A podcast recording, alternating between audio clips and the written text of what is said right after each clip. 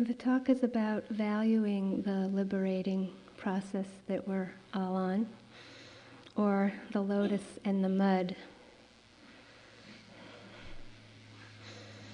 The lotus flower is a beautiful flower, and it's a symbol that's used as a metaphor for the spiritual awakening process. The lotus flower, as most of us know, is born out of the mud, and it grows out of the mud. Human beings are born in this human world, and we do the meditation practice to free ourselves of suffering or the mud. And it's by actually experiencing the mud uh, that we liberate ourselves. It's a very important part of the journey. So we usually first have to be able to recognize that mud is happening, that we do suffer. Uh, and hopefully we come to this process of opening out of compassion out of caring for our suffering and others' suffering. So hopefully we come to practice to face the human world as it is, and out of connecting with connecting very deeply with the world as it is, we come to understand this world, but also to have compassion. The lotus doesn't leave the world in order to flower it grows up out of it. So we're not leaving this world to understand life as it is. The understanding is coming from facing how life is very deeply. And the understanding, which feels wonderful, grows out of the mud. So the tools that we use to help liberate us in this practice are mindfulness, that non judgmental, spacious attention, and the four Brahma Viharas loving kindness, compassion, empathetic joy, and equanimity.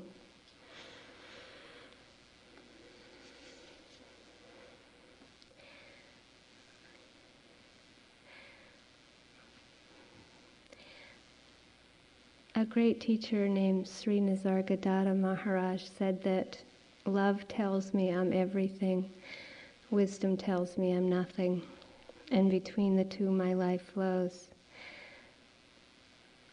Spiritual practice is a lot about asking the question, "Who, who am I?" And this this short uh, phrase is all about who am I on a very deep level. Who am I? Well, I'm love. Love tells me I'm everything. Who am I? I'm nothing. Love tells me, I mean, wisdom tells me I'm nothing. And can we hold that? You know, that's such a paradox, that's such a range of experience. Do you see yourself as those? Or do you see yourself as one of those and not the other? Do you like love better than nothing? Or do you like nothing better than love? Usually we have a preference.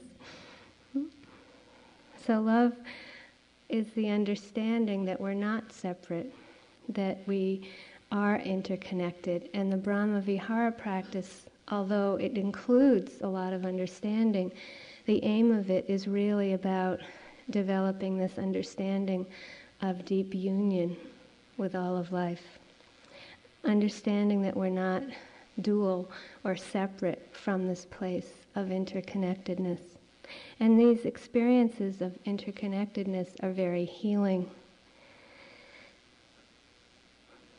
The other way that we can see ourselves through wisdom, wisdom telling us that we're nothing, is very much uh, one of the goals of the Vipassana practice.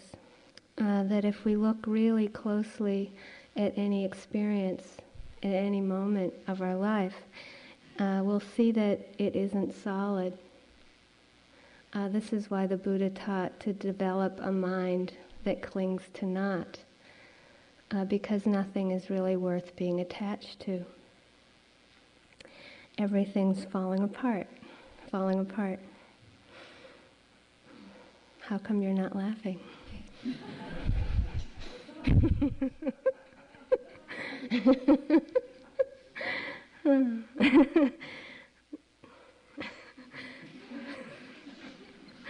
It's kind of hard for us to relax into that understanding that we're nothing, that everything's falling apart. And the loving kindness practice and the Brahma Viharas really help us uh, to develop a strength to uh, let go into emptiness.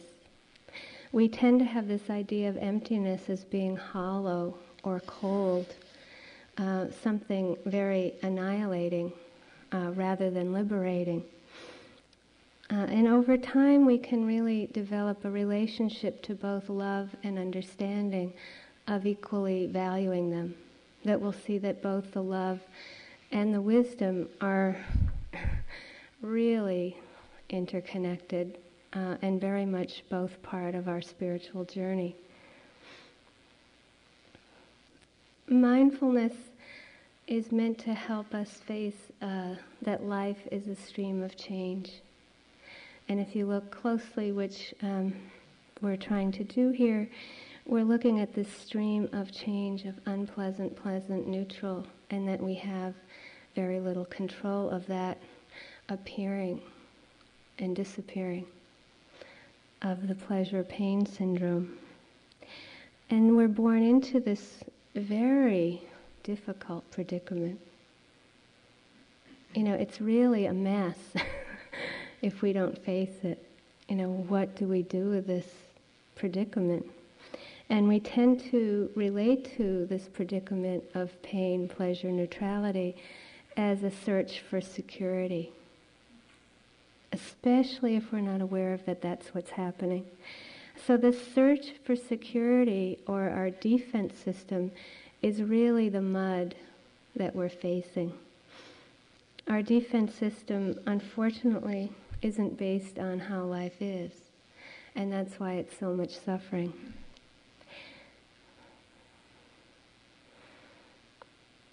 I'll be turning 46 this year, life is this stream of change. And I went home to uh, where my family lives, and a lot of my family was there.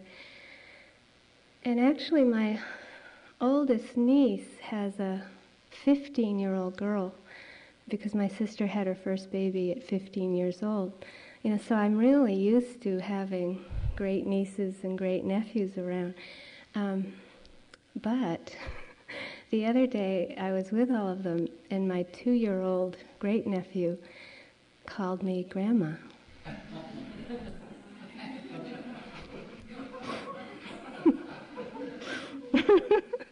and it was like, Grandma? Don't call me Grandma. And then my nieces, you know, they just started kind of going, and then my nephew in law said, don't worry, Michele. You don't look so old for your age. and it was just like, wow. okay, you know, this is the stream of life. It's changing. But I hadn't seen myself like that, you know. Then he called me nanny the rest of the afternoon. hmm.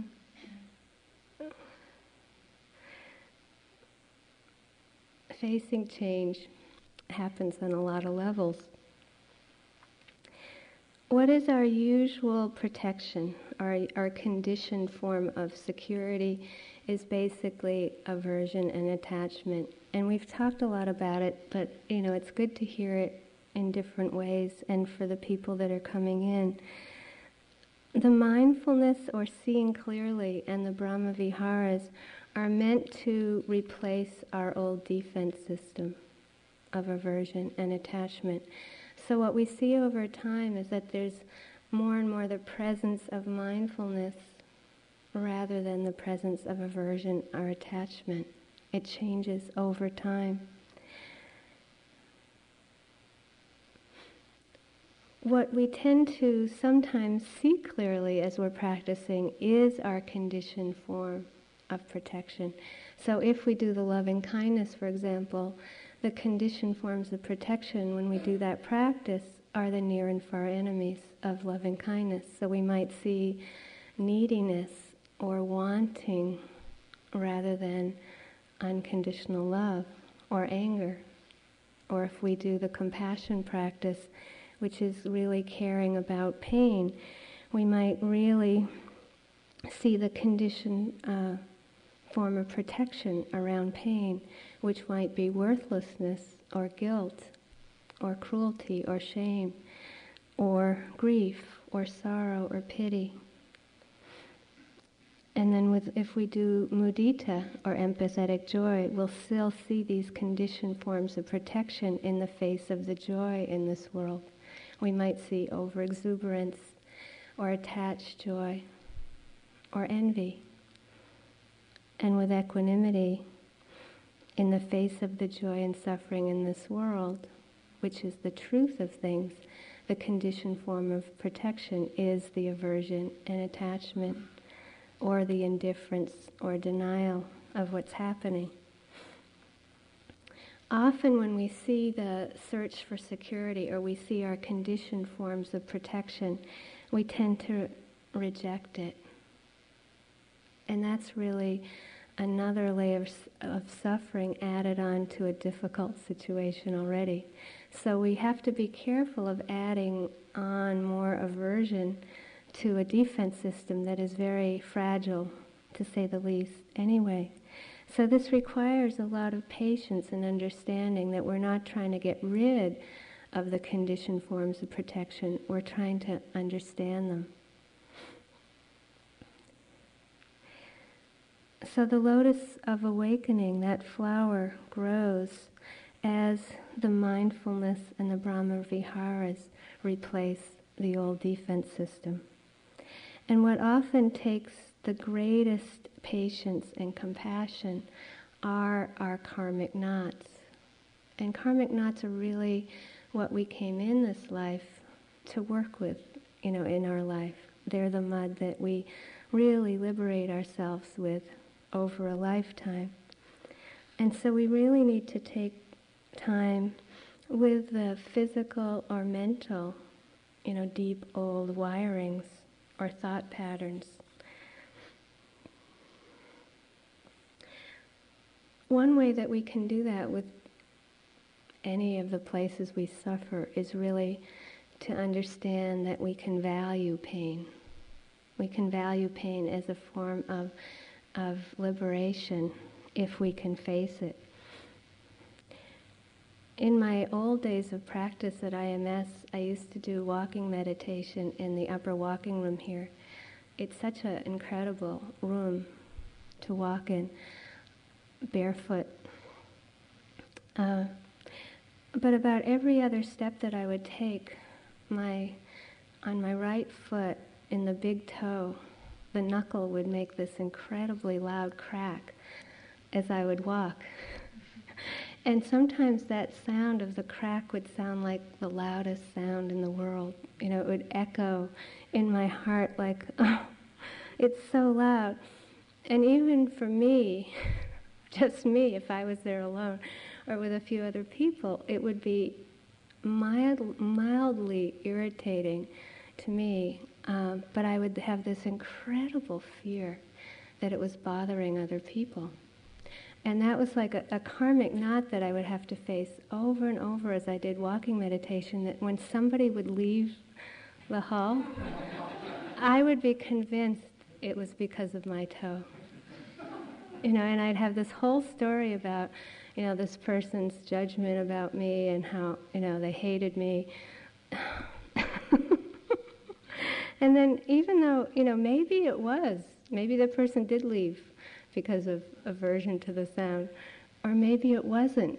Uh, but the fact was is that I had to face the aversion, and it was a mild irritation if I thought it was my own aversion, but it would become this incredible fear of rejection and fear of abandonment if it was this projection onto somebody else. And it took a long time for me to just let that aversion come and go. And I could see that it wasn't my aversion, it wasn't their aversion, it was just aversion.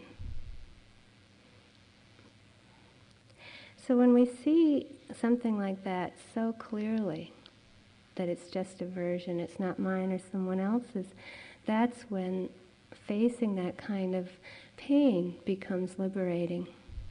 It, there's that lotus that comes out of not running away from the situation, but by going through it over and over. This is a quotation from Suzuki Roshi about patience in beginner's mind. After you have practiced for a while, you will realize that it is not possible to make rapid, extraordinary progress.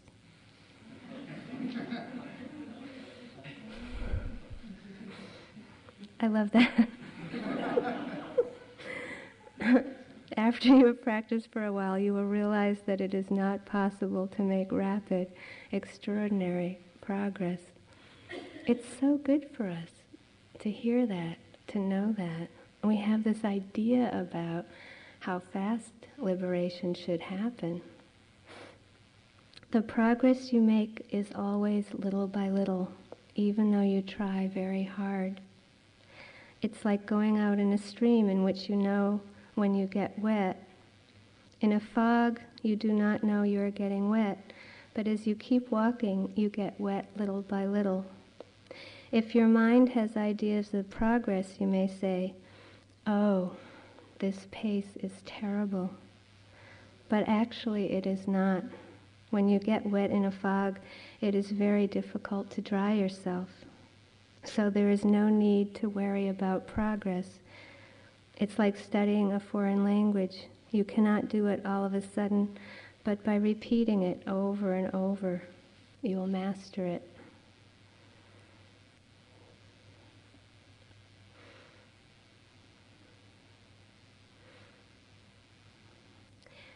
That patience uh, that it takes uh, to go at this little by little in terms of our assessment of where we are is really important. And I find that as we go further along in the practice, any way that we can measure the practice becomes more and more fathomless.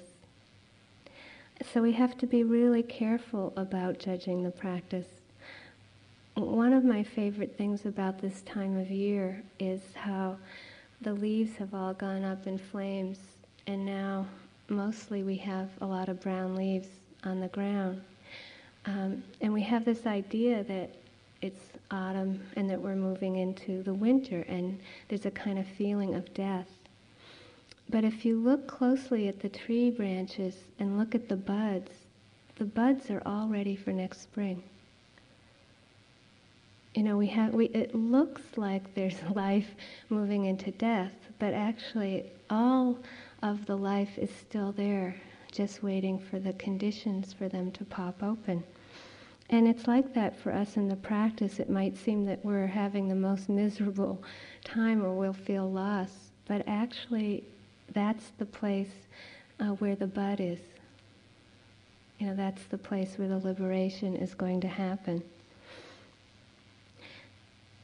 It's a very natural process the more that we get out of the way.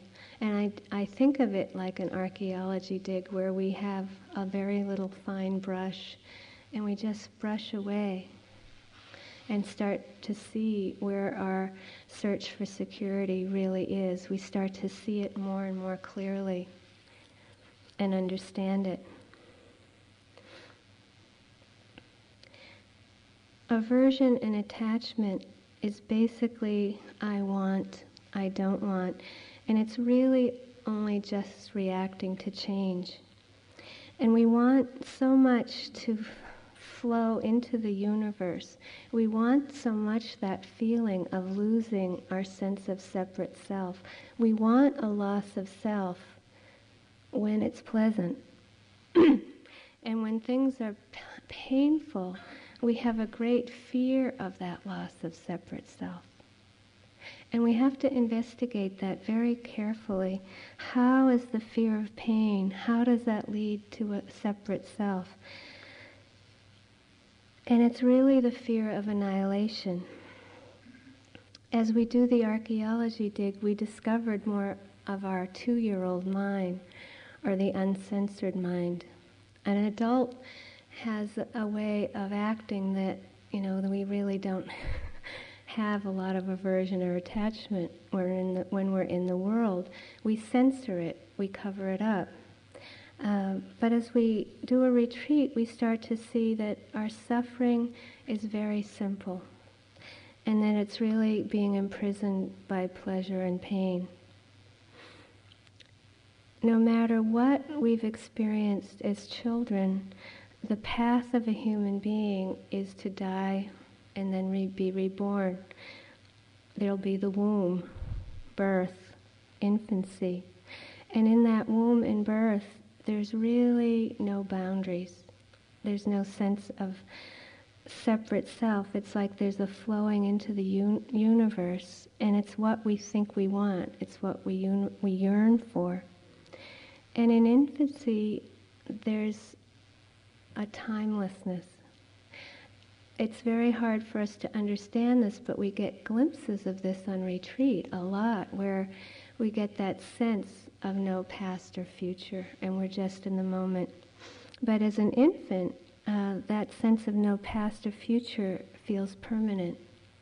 There isn't the ability to reason about past or future.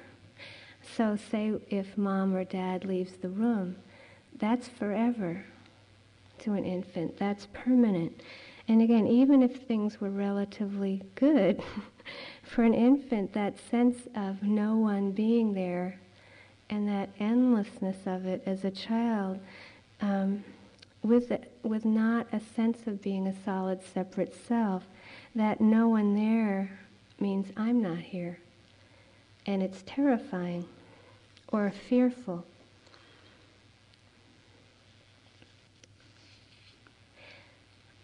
This is a part of a poem from Pablo Neruda. It's to sadness. Sadness, I need your black wing for a moment, for a short lifetime. Take the light from me and let me feel myself lost and miserable, trembling among the threads of twilight, receiving into my soul the trembling hands of the rain. Let me feel myself lost and miserable.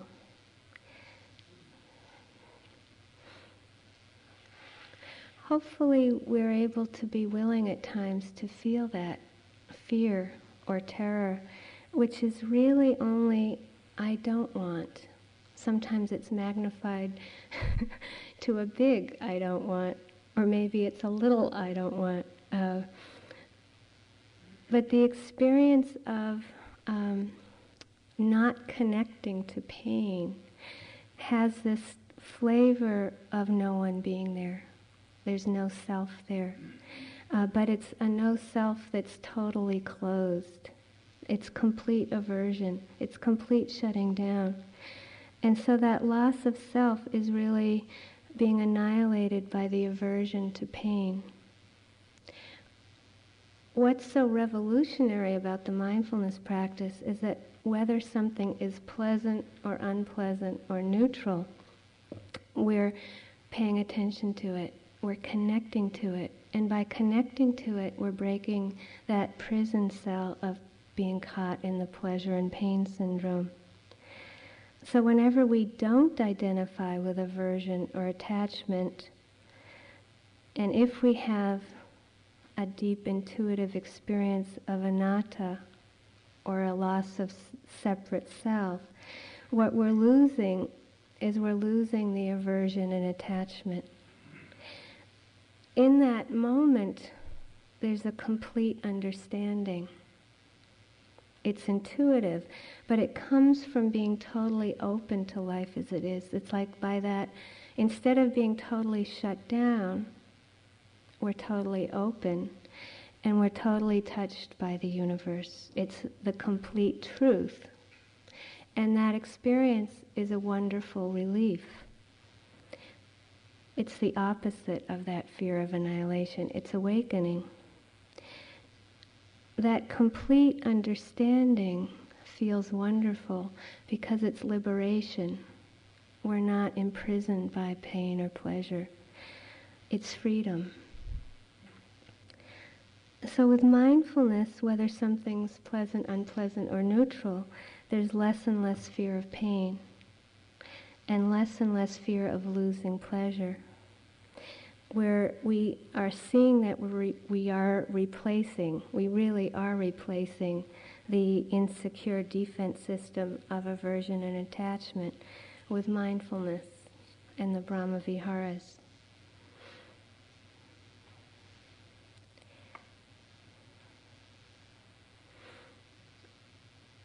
If we truly understand this process, then why is it that we still get lost? You know, we know this. Some of us know this so well, and some of us know this pretty well. Um, and it's so interesting to see that it's just that we get lost, maybe temporarily, or it might seem for a long time, in an I want or an I don't want. And we're vulnerable then to that old security system. In these moments of being caught in our old conditioning, it's just being caught in moments of contraction. And these moments of our old conditioning, somewhere deep inside, sometimes seem preferable than to nothingness. It's like having an identity, even identity with something really painful, will seem to us more safe than letting go into nothingness. That's why I wondered why you didn't laugh when I said, you know, letting go, everything's falling apart. Yippee! You know, it's like we don't see everybody jumping up and clapping. You know, wisdom tells me I'm nothing. Yippee! You know, we usually say, love tells me I'm everything, yippee. But this wisdom tells me I'm nothing. Well, we wonder about. And that's this deep fear of the nothingness. It's that fear that our separate self is going to be annihilated. And really, nothing gets annihilated what we lose is just aversion and attachment. And it's so hard for us to understand that when we're holding on. When we've let go, it feels wonderful and we totally understand it and we're really inspired and we keep going. We get these glimpses of awakening. We get these glimpses of that kind of understanding. And they're so powerful, they keep us going. You know, it's such an amazingly breathtaking process when you think of it. You know, how, what, what journey we're really on, what the stakes really are. So it's important to have that sense of pacing ourselves and to know that reacting is just reacting. It's no problem.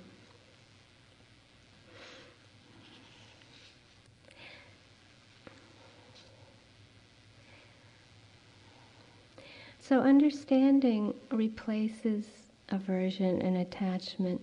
When we see that we understand anatta or we understand that wisdom tells me I'm nothing, it re- is really understanding that nothing is worth being attached to. It's really seeing there's nothing worth holding on to.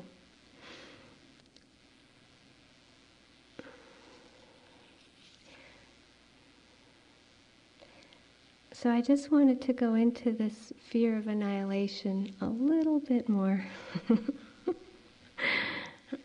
Within this fear of nothingness, or the fear of annihilation more specifically, how does this appear in our practice?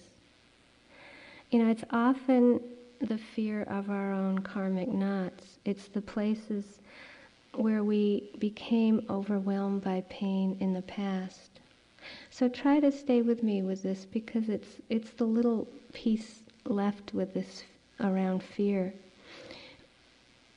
When we've been overwhelmed by pain in the past, it's that sense of being annihilated by pain, and we have that fear only of that experience. It's like we couldn't open to it in the past, so we project onto the future that we're not going to be able to open to it. So, any time in the past when we couldn't open to pain, because we weren't protected by mindfulness, whether we were children or adults, in those moments without the mindfulness or the protection, we have shut down. These are moments of close to total aversion or complete aversion. And when we feel that fear, it's the fear of nothing being there. It's the fear of no one being there. And that's what Pablo Neruda is describing is that like trembling lostness. It feels totally separate. It feels like annihilation, but I would really encourage you to look closely at this. It's the crux of where we're not free because all it is is shutting down. It's just contraction. It's just like the flower closes. It's okay. It's okay to close. The more you know that it's okay to close, the more you're going to know that it's okay to open. It's just closing. And you can start to actually experience that in the heart or experience it in, in the mind as just this. And if you let it happen, at some point, it'll unhook again, it'll open again. If you can stay with it with mindfulness. That's what's so wonderful about the process. It shifts from being such a big problem to no problem.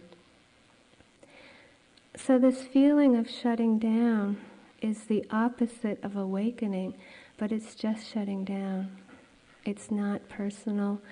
And I would encourage you to remember the flowers. You know, when flowers are, when it's uh, raining or hailing or dark, they have that ability to close and then open.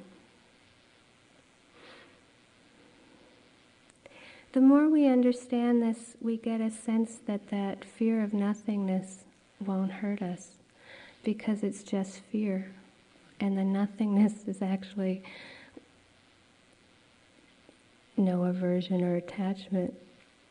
It's like we get that fear that it's hollow, but it's full, it's pregnant, it's not horrible.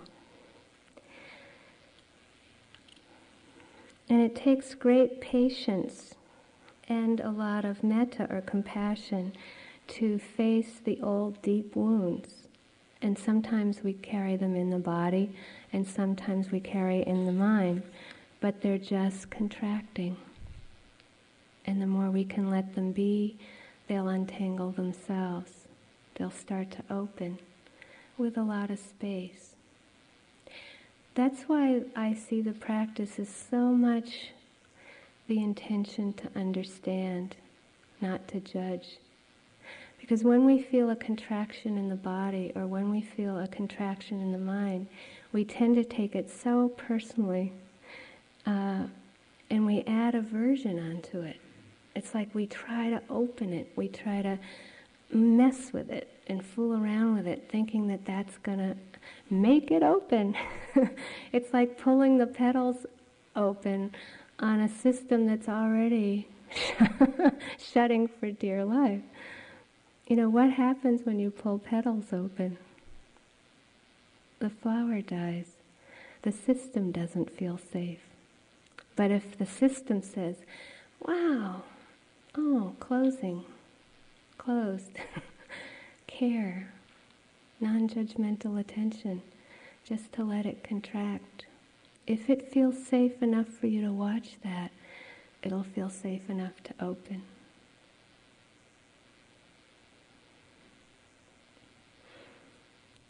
This is a whole poem by Pablo Neruda called Fear. And it was written um, after he was diagnosed with cancer. Fear. Everyone is after me to exercise, get in shape, play football, rush about, even go swimming and flying. Fair enough. Everyone is after me to take it easy. They all make doctor's appointments for me, eyeing me in that quizzical way. What is it? Everyone is after me to take a trip, to come in, to leave, not to travel, to die, and alternatively, not to die. It doesn't matter. Everyone is spotting oddnesses in my innards. Suddenly shocked by radio awful diagrams. I don't agree with them. Everyone is picking at my poetry with their relentless knives and forks, trying, no doubt, to find a fly. I am afraid. I am afraid of the whole world. I'm afraid of cold water, afraid of death. I am as all mortals are, unable to be patient. And so, in these brief passing days, I shall put them out of my mind. I shall open up and imprison myself with my most treacherous enemy, Pablo Neruda.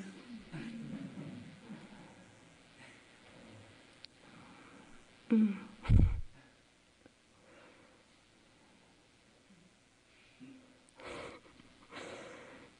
Can we remember that as we're sitting and walking? Who the most treacherous enemy is. and it's so interesting because that's what it comes down to is asking that question well, who am I? You know, who is Pablo Neruda? Why is he the enemy? When you, when you look at all that he says there of all the people basically not helping him with his fear and him just needing to say, I'm afraid. We are afraid. if we weren't afraid, we'd be fully enlightened very easily. But we have that fear of the nothingness somewhere in, inside, and so we, we're, if we look closely, which we're meant to do in this practice, it's really that fear of pain. And it's that facing that fear of pain that brings the lotus.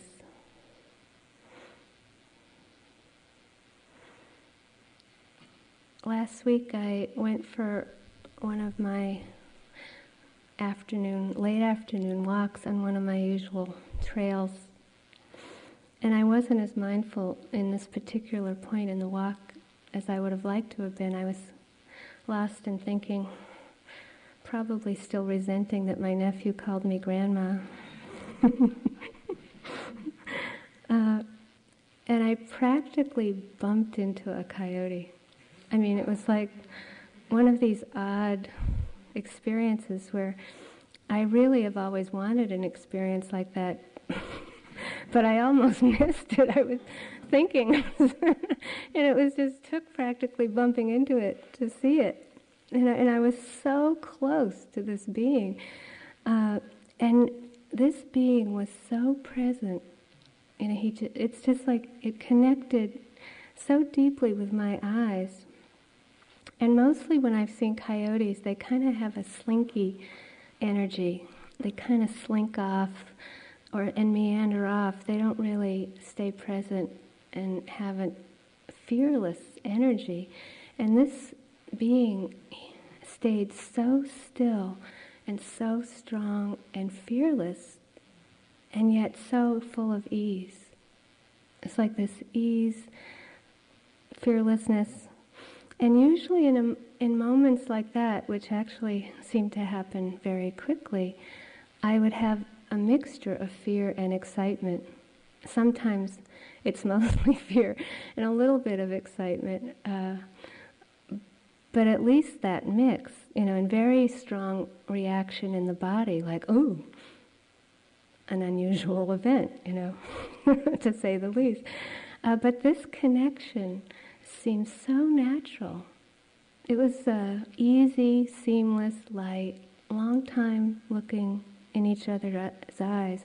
And then after a while, I took a few steps back and then watched, connected, took a few more steps back, connected, just gradually like that till it was right on the edge of the forest, then turned and ease, connected, and then disappeared.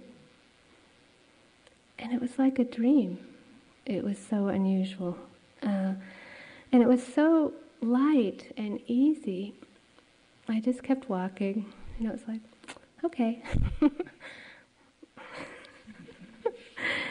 and I walked further, and something totally different happened. Life is so much full of change. I could hear these loud voices, and then I kept walking, and the voices got really loud and very threatening with each other. Uh, and I was getting close to this incredible fight, just really one of the most painful fights you could hear. Uh, and it triggered this deep, old karmic knot in me because there was a lot of family violence when I was a little child. So even if I hear it, I start feeling that energy of fear of annihilation in my body. Um, and it was so amazing to me that I could come face to face with a coyote and have no fear of this wild animal. And to hear two adults really fighting, a man and a woman in the distance, and have this fear come up. How, how interesting. Uh, and I almost didn't walk by. I almost decided to go miles out of my way, really, so that I didn't have to face that fear in myself and the fear and the violence that was going on outside of myself. Um, so I just noticed that fear, especially in contrast to being with the coyote come and go. Uh, and I started sending them and myself compassion and loving kindness. And as I was walking by, this woman drove hysterically off, you know, dangerously skidding, screaming, crying, sobbing. And the, this man was by his house kind of trying to pretend it wasn't happening and picking up things, you know, that acting like it was all okay. And I felt this such a depth of compassion for us all. You know, it's like we are all so scared and trying our best and seeing how much we really want to be loved and to be loved, and seeing how much we want to understand life as it is, you know, and how hard it is, especially when we're struggling out in the world. And then how lucky we are if we get to do this. You know, just seeing how their lives are and how will they be able to make sense out of this. And then coming in here with us all and feeling how much patience it takes for us to do this practice. And knowing that it's worth it. You know, knowing that awakening does happen, that the lotus does grow out of the mud, but by facing the pain and facing the mud with this intention to understand rather than to judge.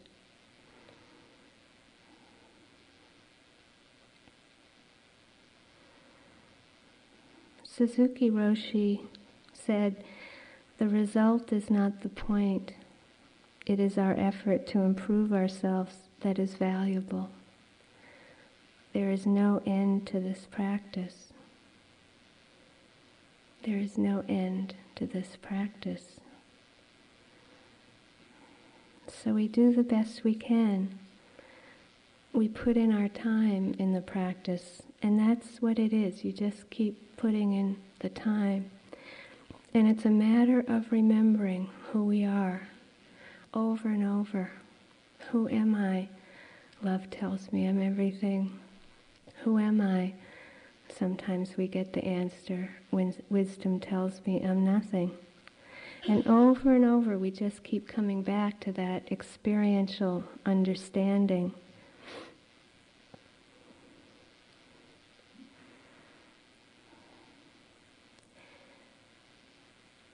even though this process of facing life as it is and developing understanding isn't so easy, the lotus coming out of the mud, this process of awakening is worth all of the ups and downs of life. And often when we cry in life, we cry from connecting with pain. But I find in the practice that sometimes when we cry, it's because we love this awakening process so much that we love connecting with the truth so much, even when it's painful, that we really cry. And it's crying out of gratitude because we feel so protected in this world that doesn't feel um, so easy to feel protected in. So the lotus of awakening often to me symbolizes the awakening, but also that feeling of deep protection that this intention to understand brings.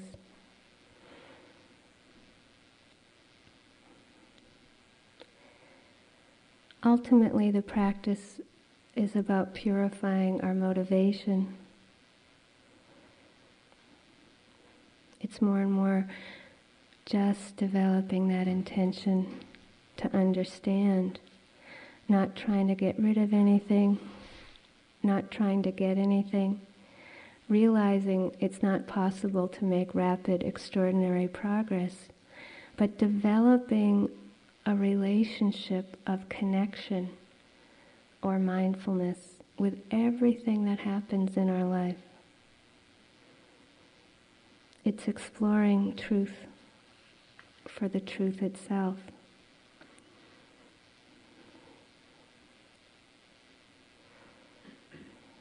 Sometimes instead of the image of a flower, I find the image of a tree also helpful for this process of awakening and understanding it. If you've ever planted a tree, you'll know what I mean. About 13 years ago, Steve and Chandra and I planted a mango tree in our backyard. Uh, and I used to go out the first five years of its growth and practically yell at it to grow. and I'd be like, "We're in Hawaii," you know. I mean, why aren't you growing? I can see if we were in Massachusetts, but we're in Hawaii, you know. And I just kind of, you know, what is wrong with you? Why aren't you growing? Uh, and it really, for eight years, it grew so little, and I finally started realizing that its roots were getting established, you know, down in that earth. Uh, and I couldn't see any evidence or much evidence of growth on the top. And then the next years, there was a lot of height, but still no flowers.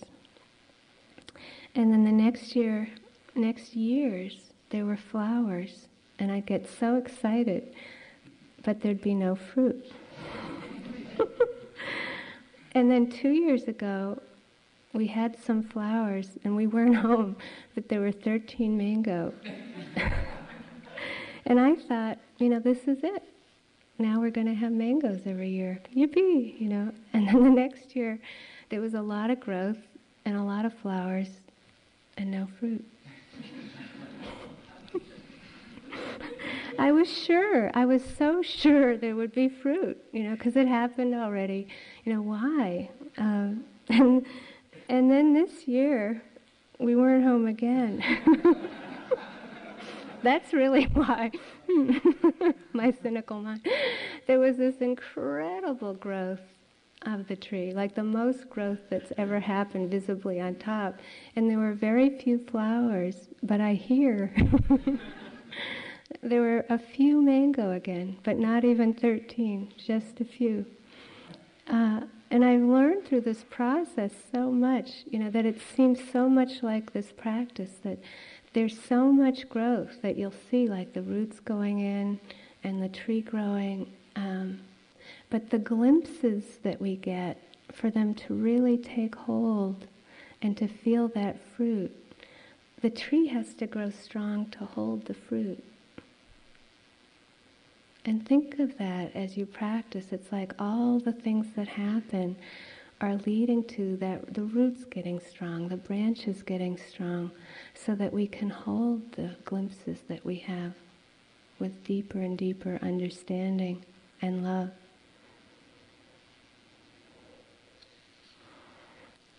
It takes great patience. Let's sit for a minute.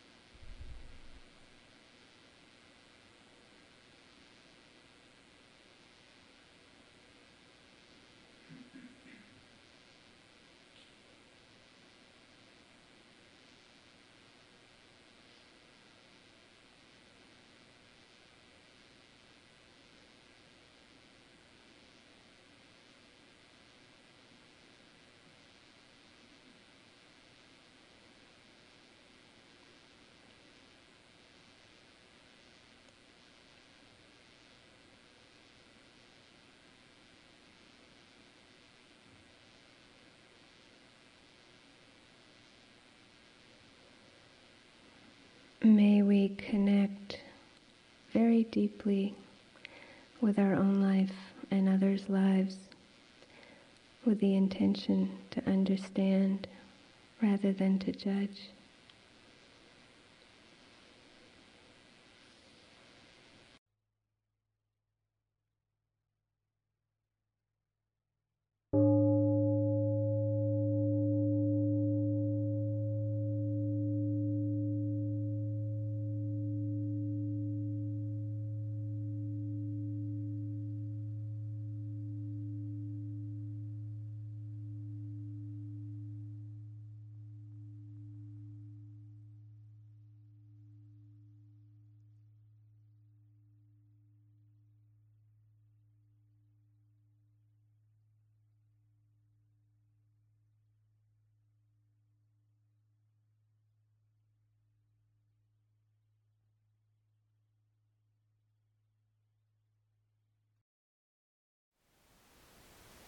Thank you for listening.